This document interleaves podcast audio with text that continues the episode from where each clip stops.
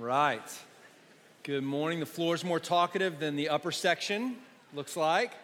So it is good to see you guys. Messiah, you back? Yeah? Man, we miss you guys while you're gone. J term is over. Glad to have you, you folks back. Uh, college girls, let me throw something out to you. I just thought of this uh, as Jessica was announcing about Bible study. One of the best decisions I ever made when I was in college. Um, just, you know, truth be told, I got really bored of being in college Bible studies with people my own age uh, because our prayer requests were always about the test, the next test that we had. And uh, just after a while, I just got bored with that. And so I was like, my senior year, I made one of the best decisions I ever made. I just went to the men's Bible study, and the prayer request changed to like, you know, I've got prostate cancer, and that sort of thing. And so, you know, I learned what was probably in my future and uh, learned to just embrace. I don't know why I went there, but my point is uh, it was really rich to get sort of outside the context of those four years of college for me, you know, and just say, what's going on in real life with guys who are 30 years ahead of me, uh, 40 years ahead of me. It was just one of the richest experiences I had. So, just for what it's worth, uh, we were just announcing women's Bible study. You know, guys, we have a men's Bible study every Friday morning too. So, for my college crowd, just maybe throw that out there for you guys to consider. It could be, you could be really richly blessed by that, I think. So, let me pray. We'll dive into God's word. Father, we love you. We love your word. We want it to sit in authority over us. We pray that you give us ears to hear and eyes to see today. You know where each one of us is. You've intended that we be here. Your sovereign hand has guided us through these doors, and so you have something for us today. We trust that that's true. We pray that you would uh, really just bring down our defenses, and enable us to receive it. Father, I pray that you would make me faithful now to your word and to its authority in our lives pray, Lord Jesus, that you would instruct and teach us. We pray it in your name. Amen. Well, just a little confession. When I was young, I really was like, I was nerdy. I was into um, King Arthur and the Knights of the Round Table. Anybody else into that sort of thing? Awesome. Some of you are nodding your heads, and the rest of you, some of you don't want to admit it, but it's okay. It's all right. So I, you know, like uh, Connecticut Yankee and King Arthur's Court by Mark Twain. Loved that, right? Loved all the Sword in the Stone, all the different legends of King Arthur and Lancelot and Guinevere and all the, you know, if those names don't mean anything to you, they're, you know, whatever.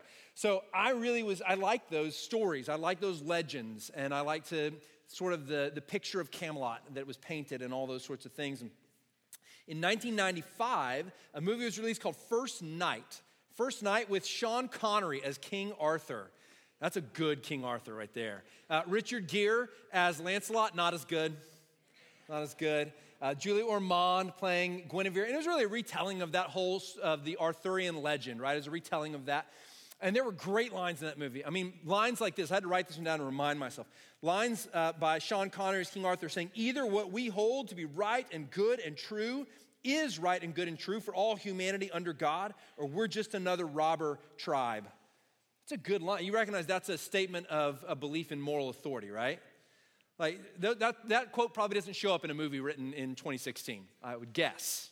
I would guess. So I, I love that. There was a quote, though, that stuck out to me. And as I was preparing our text and just thinking about and praying about what God's word had for you this week, my mind immediately went back to this quote from this movie, First Knight, Uh, 21 years ago. And it is uh, Queen Guinevere, Julia Ormond's Guinevere, says that she loves Sean Connery's King Arthur because, she says, he wears power so lightly. You know, King Arthur possesses significant power, and what she says she loves about him is that he wears that power lightly. Isn't that a beautiful turn of phrase? What she means by that is that he doesn't use his power to abuse or harm others. He uses it to help the defenseless. He uses his power to help those in need, the least of these. He doesn't wear it ostentatiously as if to say, Look at me, I possess authority and power. And I think that probably the reason that quote stood out to me and to where I didn't have to go back and look it up, and it, it was in my memory bank, and I'd love to say it's because I have a great memory. That's not true. I think it was there because we recognize that so often power is not wielded well. Power is not uh, worn lightly, according to that phrase. You, probably know the phrase uh, power corrupts, absolute power corrupts. Absolutely, right? That's a common phrase. You've heard it. And we live in this idea that power is really a dangerous thing. I mean, just at the risk of nerding out completely, okay? We've gone from King Arthur now to how about Lord of the Rings, right? The, the whole idea, wow, I even got a, like a woo and a, Yeah, absolutely. It's always interesting to me what kinds of things are going to get what reaction from you guys. I just never know. Uh, the whole premise of the movie, the whole premise of the movie is that there is a ring of power uh, and that, that great armies from all different types of peoples are trying to possess this ring of power so that they can rule over all of the of middle earth. And in fact if you've watched it and you go back there's a great opening scene at the, at the beginning of the first movie. Uh, i forget i think it's maybe Cate Blanchett who is reading the dialogue. And she says that the rings are given says nine rings were given to the kings of men who above all else desire what?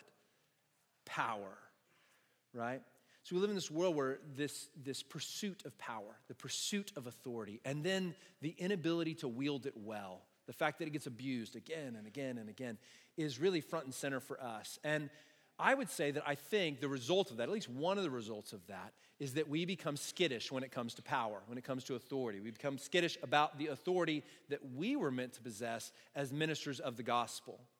Now, as we've worked through Second Corinthians, we, have come now to our landing spot, our, our last chapter in the entire book. But one of the things we've been looking at again and again as we've moved through the book is this idea of what does an authentic minister of the gospel look like? The assumption, of course, behind that statement is that authentic ministers of the gospel possess a certain type of authority that inauthentic ones do not, or that those who are not ministers of the gospel at all do not possess. And I would argue this. Here's what I want you to think about as we move through our text today. We're going to ask a question. The question is this What does authority, when it is, what does the authority of a minister of the gospel look like when it is brandished well? When it is used well? How can we do that? How can we become people who use our authority as ministers of the gospel effectively and appropriately? Those are two, that's an important question. How do we use power authority appropriately and effectively. But I, I, want you to, want you to think about something with me for a moment as we try and answer that question. One of the things I want you to know is I think that our skittishness around power, our skittishness around authority, causes us to not step into the authority that God has given to us as ministers of the gospel. And you may think that that's a safe place to be. You may think to yourself, well, you know, I would rather sort of be skittish about it and not step into the authority that I have as a minister of the gospel than to misuse my authority as a minister of the gospel. But, friends, I want you to know something. That's an attempt to play it safe. And do you know, do you know that to abdicate your authority as a minister of the gospel is equally as bad as abusing your authority as a minister of the gospel? I want you to, I want you to grasp that. Because I think many of us think if I play it safe and I don't, as long as I don't abuse my authority, I will get to, the, to heaven. I'll hear, well done, good and faithful servant. My friends, you will be held accountable for how you use the authority that you have as a minister of the gospel. And make no mistake about it, you have authority as a minister of the gospel. You are intended to use it, to wield it, to wear it lightly, and to make effective inroads for the sake of the gospel in this world and among your brothers and sisters. And so, have in mind as we think about this now, have in mind as we think about what it means to wield our authority well have in mind not just the authority to correct. That's what we're going to see in our text. We're going to see that Paul is using his authority to correct the Corinthians. They are in need of possibly even discipline. It's a word of warning to them. And that is an aspect of authority when we wield it as ministers of the gospel, that we might need to bring a word of correction. But I have in mind more than just the authority that we use and harness to correct when someone has gone wrong. I have in mind the authority to speak words with authoritative voice into one another's life words of encouragement, words that edify, words that cast vision for one another, to get our eyes up off of our immediate context and circumstances and onto the things of God, onto His eternal purposes. How many times have you been in a situation where you've been with a brother or sister in the Lord and they are in need of a word from the Lord? You can tell it. They are they are drowning or they are, they are just exasperated, exhausted, in need of someone who can have an authoritative voice in their life to say with confidence what God's purposes are and how you see Him at work in their lives, and you find yourself coming up short or maybe afraid to press into that and offer that kind of encouragement, that kind of authoritative word from the Lord that would say, He's not done with you. He hasn't left you. He hasn't forsaken you. He's not against you. He's for you. To speak with that kind of authority, my friends, here's what I find more and more as I visit with with people in the faith who are followers of Jesus is that we feel quite often very incompetent to exercise authoritative voice in one another's lives. There's a number of reasons for that. Particularly, I mean, when it comes to correction, you can, you can think of it this way, right? Uh, there was probably a day and age where John 3.16 was the most well-known Bible verse in, in our culture. Not just in the church, but probably at large. You know, you'd see it at the football games on the signs, and people would typically know, for God so loved the world that he gave his only son, that whoever believes in him should not perish, but have everlasting life, right? It's a good word.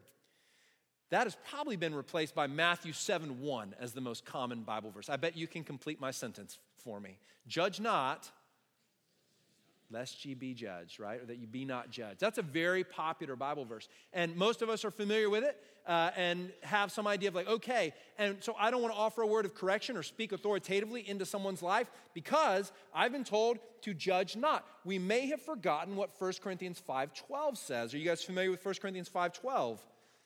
Probably not. Actually, that sounded too snarky. Sorry. I mean to belittle you. Um, let me tell you what 1 Corinthians 5.12 says. It says, What have I to do with judging outsiders? Is it not those inside the church whom you are to judge? Well, now wait a minute. Matthew 7 1 just said, Judge not. But then in 1 Corinthians 5 12, I'm told to judge. And by the way, if you want to throw an extra little uh, cherry on top, check out Romans 14 13 this week. If you're in life groups, you know, uh, you'll work through the questions this week. One of the questions I'm going to put in front of you is how do you differentiate between those two things? Because either the Bible is contradicting itself there, which I'm going to argue it does not, or there's something about the context of those two commands that tell us that at points it's appropriately to bring judgment, 1 Corinthians 5:12, and at times it's inappropriate to bring judgment lest we be judged, Matthew 7:1. And learning to distinguish between those two things is very important. Most people in our world know Matthew 7:1. Very few know 1 Corinthians 5:12.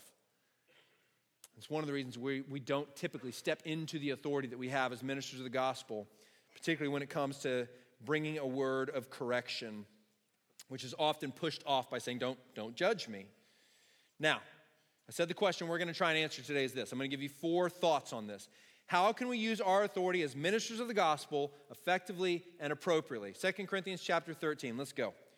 Look with me verses 1 through 14, the entire chapter, only 14 verses. Let me say, too, we'll put the words on the screen if you don't have your Bible with you today, but I would encourage you to bring your Bible with you. It's just good to get your hands on the text, be able to mark in there if you need to, and keep your eyes grounded in it. All right, here it says, verse 1 This is the third time I'm coming to you. Every charge must be established by the evidence of two or three witnesses.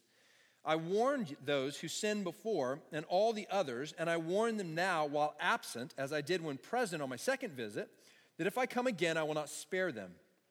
Since you seek proof that Christ is speaking in me, he is not weak in dealing with you, but is powerful among you, for he was crucified in weakness, but lives by the power of God. For we also are weak in him, but in dealing with you, we will live with him by the power of God. Examine yourselves to see whether you are in the faith. Test yourselves. Or do you not realize this about yourselves that Jesus Christ is in you, unless indeed you fail to meet the test? I hope you will find out that we have not failed the test, but we pray to God that you may do, not do wrong, not that we may appear to have met the test, but that you may do what is right, though we may seem to have failed. For we cannot do anything against the truth, but only for the truth. For we are glad when we are weak and you are strong. Your restoration is what we pray for.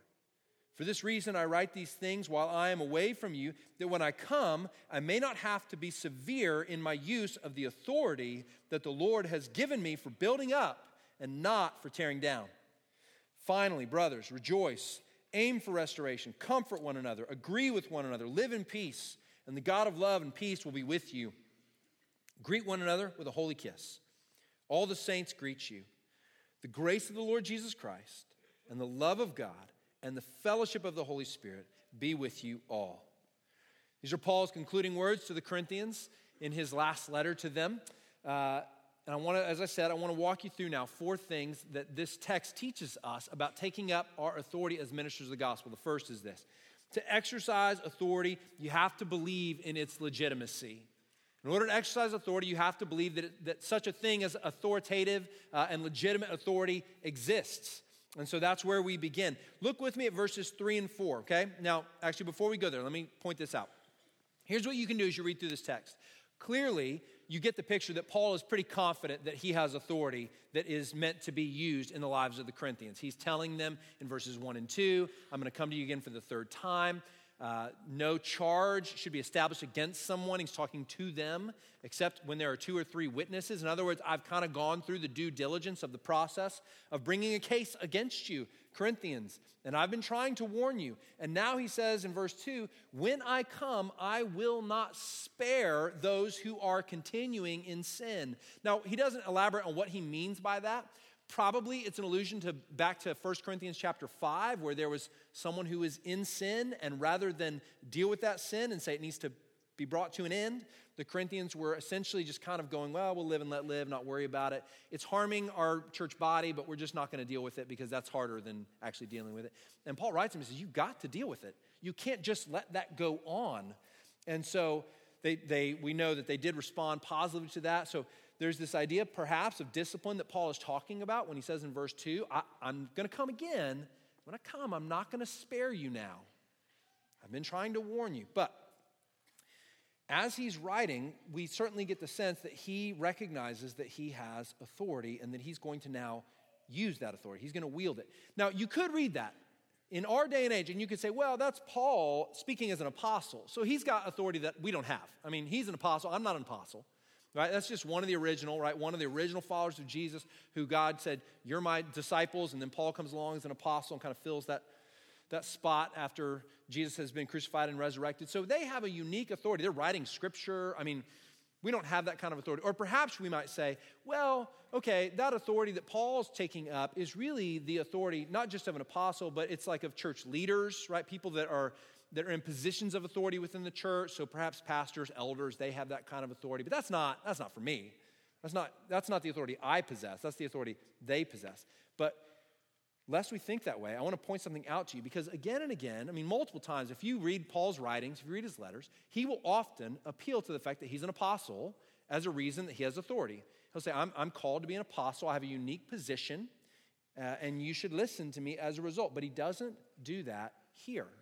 Look at what he does in verses 3 and 4. Probably the most complex uh, two verses in this text, but let's watch what he does. After he says, I will not spare them in verse 2, then in verse 3 he says, Since you seek proof that Christ is speaking in me, okay, pause. Here's what he's saying. The Corinthians are looking for evidence that the power of God is in Paul, right? And he's saying, Look, you're looking for that evidence. They've been hounding him about it now for a while. It says, Since you seek proof that Christ is speaking in me, he is not weak in dealing with you, but is powerful among you. Now, here's what he's getting at.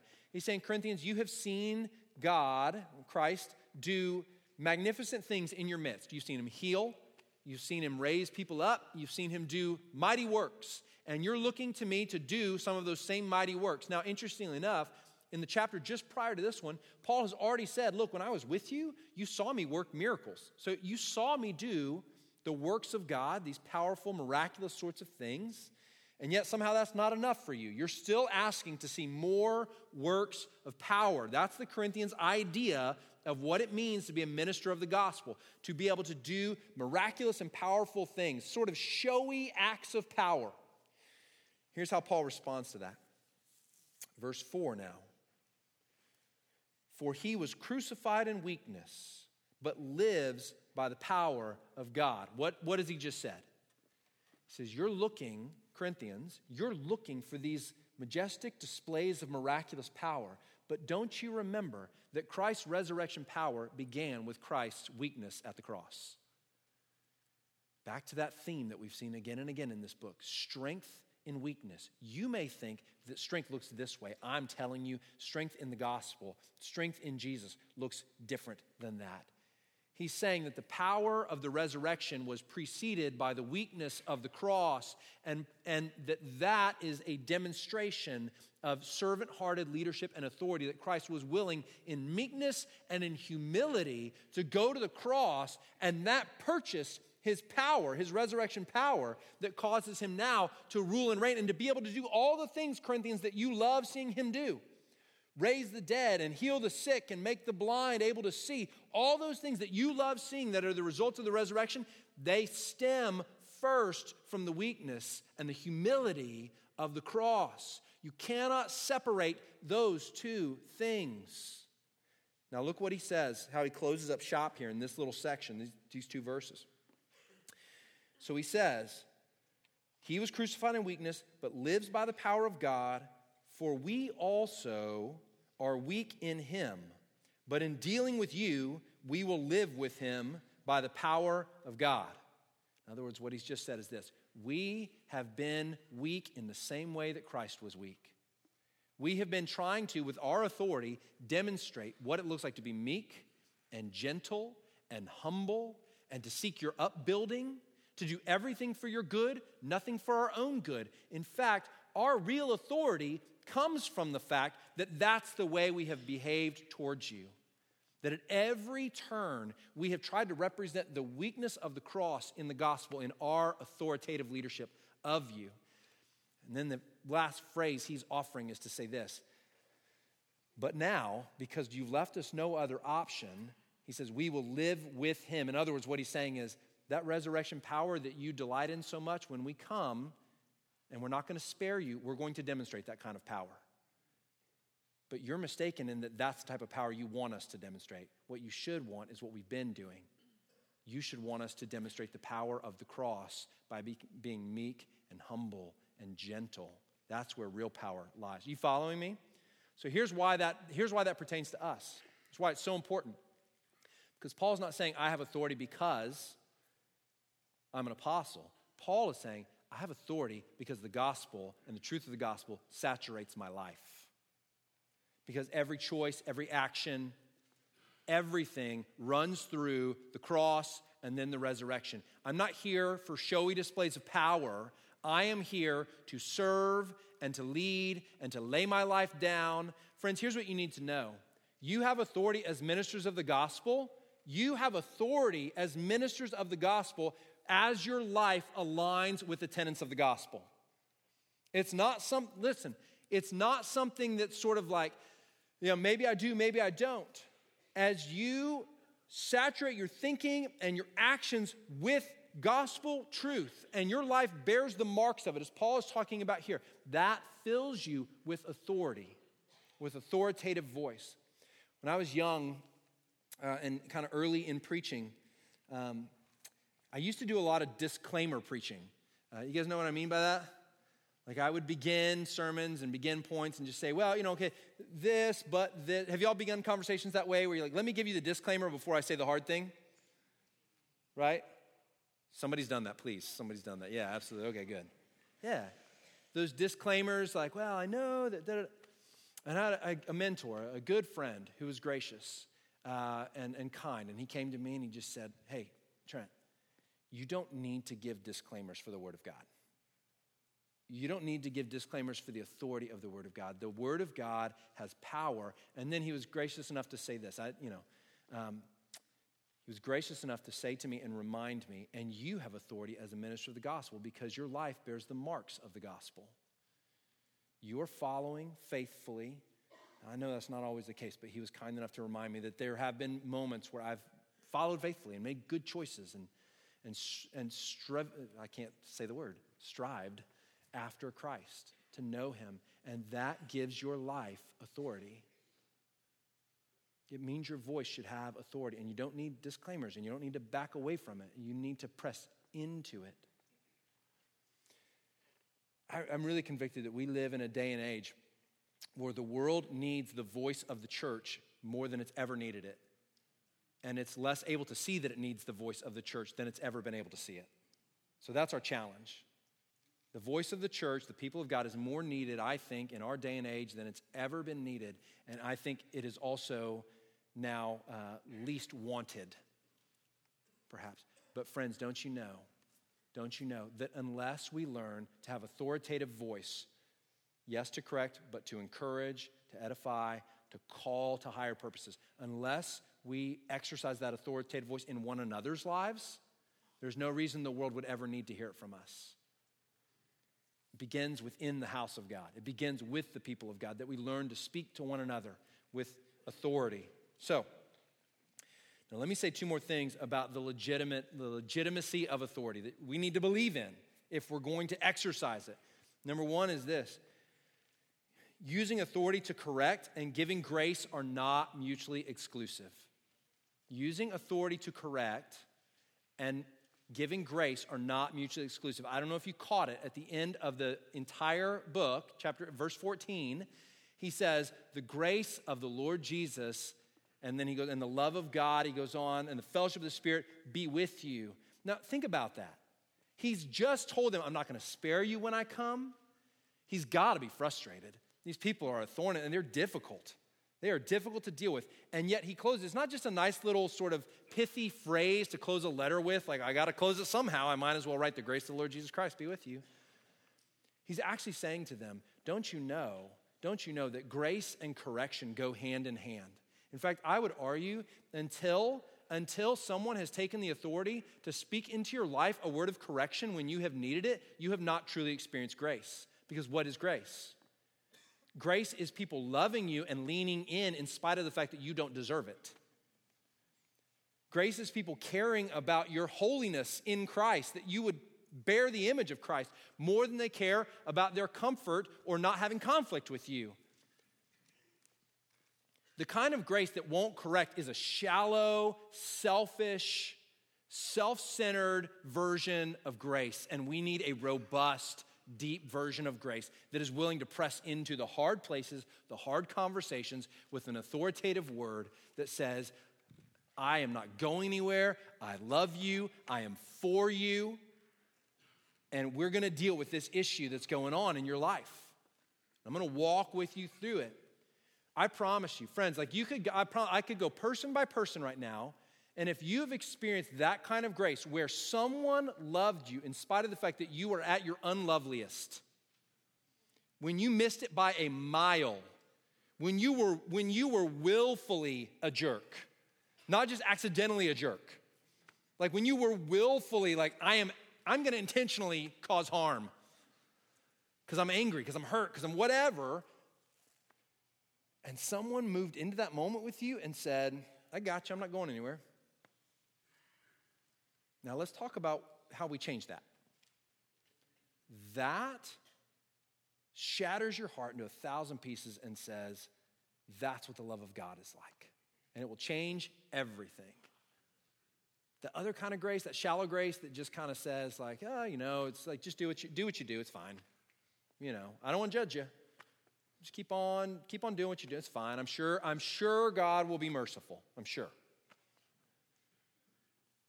That's a shallow grace. It doesn't do anything. Now, the second thing that we need to say about the legitimacy of authority is this, and then we're going to hit the last points in your sermon notes pretty quickly. No legitimate authority, look, if no legitimate authority attempts to exercise itself without inviting the same type of authority into its own life. So, that authoritative voice that God is calling us to exercise as ministers of the gospel in one another's lives also has to be received by us, right? We can't just imagine that we'll be the one. Some of us like the idea of being the one to give correction. Uh, that's probably a good thing to be aware of about yourself, right? And if you like that, if you kind of ask yourself, is anybody doing that into my life? If not, you need to close your mouth, right? Now, Point number two in your notes spend the vast amount of your authority to build up, not to tear down. And when you have to tear down, restore. Look at verses 9 and 10. Paul says, For we are glad when we are weak and you are strong. Your restoration is what we pray for. For this reason, I write these things while I am away from you, that when I come, I may not have to be severe in my use of the authority that the Lord has given me for building up and not for tearing down. Okay, what's he just said? Remember that in verses 1 and 2, he said, I'm not going to spare you when I come. And he said there's been you know, multiple witnesses about what's going on here that needs to change. But then he comes to verses 9 and 10, and he says, I don't want, in fact, I'm writing this letter to you so that I will not have to be harsh with you when I come. I so recognize that the point of the authority that I have, according to verse 9, is to build up and not to tear down. Now, when you hear tear down, don't think like to hurt somebody, think to correct, right? He's saying, he's saying that the sole purpose for which I possess authority is to help you be built up in Christ. That's why it exists. And I will, if I have to, tear down so that I can restore if that's the only way in which you can be built up. Y'all know that there's a building up that can only happen after tearing down, right? And so he's saying, if I have to bring a word of correction, if I have to be hard, I will do that. But I will do that always aiming at restoring you, and I will do it as a last resort. Honestly, he's not, he's not quick to want to bring a word of correction and discipline to them. It seems as if he is being exceedingly patient. That's what he means in verses one and two. And he says, Look, this is the third time I'm going to come to you. I've been in, you know, I've got two or three witnesses that are establishing this charge against you. And I'm even writing this letter so that you, we might not have to go there because I don't want to go there. Now, what does this look like for us? Let me give you a few questions that are really pertinent for you to ask yourselves before you would ever bring a word of correction into the life of someone that God brings into your path. Okay, the first one is this Am I offering this correction out of love and because I want good for this person? Am I offering this correction out of love and because I want good for this person? That's an important thing to remember. Look, ask yourself the condition of your heart when it comes to this, because if we're honest, we recognize that sometimes we can fall into this trap of just liking being in the seat of correcting people. You're wrong and you're wrong. Let me tell you how you're wrong. And if that's you, if you find that that's kind of where your heart goes and leans, you need to ask yourself the question Am I aiming at building them up, like Paul says here in verse 9? Am I really, truly, by bringing this correction, am I seeking their good? Do I want them to be built up in Christ? Or am I just taking pleasure in, in sort of correcting and tearing down? Have I been patient about it? Now, another question to ask ourselves is Have I been at least as frequent in the use of my gospel voice of authority to offer encouragement as I have been to correct. If you find that you're ready to correct and you haven't offered a word, like there's no track record, no history in your life of bringing a word of encouragement with your authoritative voice, because that's part of what an authoritative gospel voice does. It doesn't just correct, it offers authoritative encouragement. If you find that that's the case, you might need to be patient about expressing your correction. Last question Is God asking me to serve this person by taking up an authoritative word of correction in their life right now? Two specific things about that question that are important. Is God asking me to? And on the back end, is He asking me to do it right now? Is this the right time, the right place, the right spot? Have I cultivated that? Often that has a lot to do with the relationship you've cultivated with that person. Are you the type of, this is why we, we say this all the time around here at the church. We want you in a, in a place that's pretty big, we want you to press into smaller pockets with one another because we want you to live in community with people and give them permission to speak authoritatively into your life. We want you to grant that permission, and then when it's granted, we want you to take it. Now, there are times where it's appropriate to speak an authoritative word of correction even when you haven't been sort of given permission. There are times where that's appropriate, but more often than not, God brings those opportunities to us in people's lives who have given us that permission and whom He has brought us around in relationship with. Not unlike Paul and the Corinthians. Paul, in part, has authority because he knows the Corinthians well and has labored long over their lives. Third thing I want you to see about having an authoritative voice and using it well is that failing to use your authority leads to eternal loss in others' lives. Look at verse 5. He says, Examine yourselves. He's inviting the Corinthians to examine themselves. Examine yourselves to see whether you are in the faith. Test yourselves. Or do you not realize this about yourselves, that Jesus Christ is in you, unless indeed you fail to meet the test? Okay, what's he saying there? He's saying, look, I mean, earlier in the letter, he's pretty complimentary of the Corinthians. He seems to be convicted that they are truly in Christ, but he is at least alluding to the idea here that we must examine ourselves because it's possible that we would deceive ourselves into thinking that we are in Christ when in fact we are not. The evidence, of course, would be that our lives and our actions don't align with the gospel itself. that we would say we believe something and give intellectual sort of acknowledgement of Jesus' crucifixion and resurrection, but in reality, that belief has not taken hold in our lives in such a way that it's any form of true belief. True beliefs always produce actions. True beliefs always produce actions. That's what Paul is getting at. He's saying, look, examine yourselves. So, one of the reasons Paul is speaking into their lives is because he doesn't want them to encounter the situation where they have begun to believe one thing about themselves that in fact is not true. And when they would come into the presence of God, he would tell them it's not true. And they would suffer eternal loss. And so, Paul is willing to speak with boldness into their life so that they would not experience that kind of eternal loss. He recognizes that that is far more important than the discomfort that is created by speaking a word of correction to them, even in a hard way in this moment. Remember 1 Corinthians chapter 3, right? Remember back to 1 Corinthians chapter 3, because there's, there's two types of eternal loss here. There's the type of eternal loss here that we're reading about, where Paul's essentially saying, you may be deceiving yourself into believing you're truly a follower of Jesus when in fact you're not. And if that's not the case, I want you to be aware of it so that you can repent and turn to Him and come to Him. So examine yourselves, test yourselves, see if you are in Christ. Notice the humility of that, by the way. He doesn't say you are or you aren't. He says to them, do what? Test yourselves. That's a good model, by the way, for us when you bring a word of correction. Ask a question rather than making a statement. Have you considered that the path you're on might not be the best path? Have you considered that you have gone astray from what is true? That's a great way to approach someone with a word of correction rather than to say, here's the six things you did wrong. Take hold of that. Examine, invite people to examine themselves. Trust that the Holy Spirit will instruct and to teach.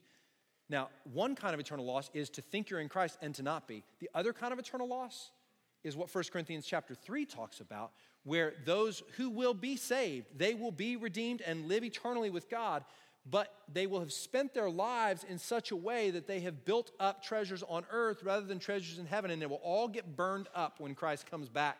And according to 1 Corinthians chapter 3 and Paul there, he says, and they will suffer loss but they themselves will be saved, though as through fire. That's the language he uses.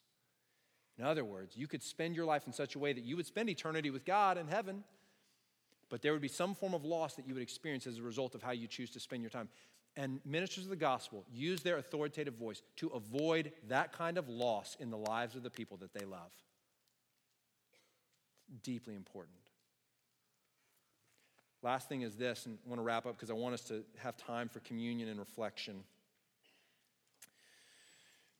You always have to measure your authority against the truth of God's word. You notice in verse 8 he says this He says, For we cannot do anything against the truth, but only for the truth. It's a real simple point, right? Paul is saying, Look, the truth hems us in, it tells us what our word of correction should be and what it shouldn't be. So, when you're taking up an authoritative voice in someone's life, can I encourage you that everything you say needs to be measured against God's word? Everything you say needs to be measured against God's word. They don't need your opinions about how their lives should be different. Please, please, if you're writing stuff down, write that one down. They don't need your opinions about why the thing that they're doing is not a good idea. What they need is for you to be so steeped in and saturated in the Word of God that you can speak with an authoritative voice to them, either a word of correction or a word of encouragement. I mean, gosh, you better be sure before you bring a word of correction that what you're trying to correct, actually, the Word of God itself corrects. Not just you don't think they're making a good choice. But when the Word of God does correct it, you can speak with authority. Humility and graciousness, yes, but also authority to say that should change. Let's talk about it. The other side is this when you're trying to use your authoritative voice to offer encouragement and to empower and help people see God at work in their lives, when you're trying to do that, do you know that people, especially when they're at their, at their toughest moments, they don't need you to give them empty platitudes about how everything's gonna be okay. That doesn't help anybody. What helps people is when you point them back to the truth of the Word of God, that God has purposes in suffering that He will accomplish, that God never leaves us nor forsakes us, that God is a loving Father that works all things together for the good of those who love Him. When we point people back to the authority of the Word of God to encourage them and propel them forward, it is meaningful and powerful. Way better than just kind of, you know, that pat on the back and that, like, I'm at a loss for words, so I'll just say something that sounds really nice, but really it's, it's, it's like vapor, it's empty. There's no weight behind it. Everything we say with our authoritative voice must, must be measured by the Word of God. Where it affirms, we affirm. Where it corrects, we correct. If you, I mean, truly, friends, if you want, if you want confidence, if you want confidence, that you can speak with an authoritative voice, the only way, the only true way to be sure that your voice carries authority is to know God's word. It's the only way. And then to align your speech with it, to say what it says and to not say what it doesn't say. That's how you have an authoritative voice.